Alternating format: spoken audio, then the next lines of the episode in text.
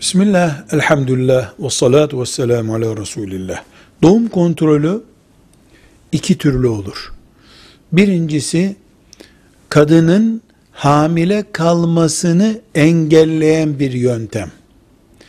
Bu bedene kalıcı bir zarar vermemek kaydı şartıyla yarın değiştirilebilir, ilaçla geciktirilebilir, iğneyle, hapla geciktirilebilir bir hamile kalmayı önleme yöntemiyle olursa bir sıkıntı yoktur.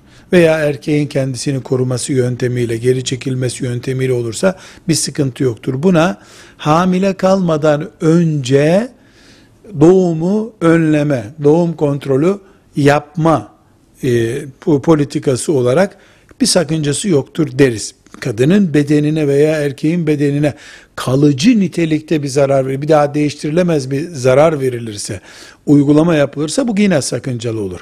İkinci doğum kontrolü yöntemi, kadın hamile kaldıktan sonra rahme müdahale edip çocuğu oradan almak. Yani bir kürtaj çeşidi veya benzeri bir sistemle bu annenin hayati tehlikesi söz konusu olmadığı sürece caiz olmayan bir iştir.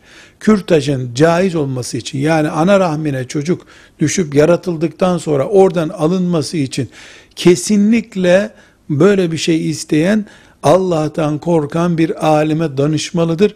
Bunun caizlik ihtimali çok düşüktür. Velhamdülillahi Rabbil Alemin.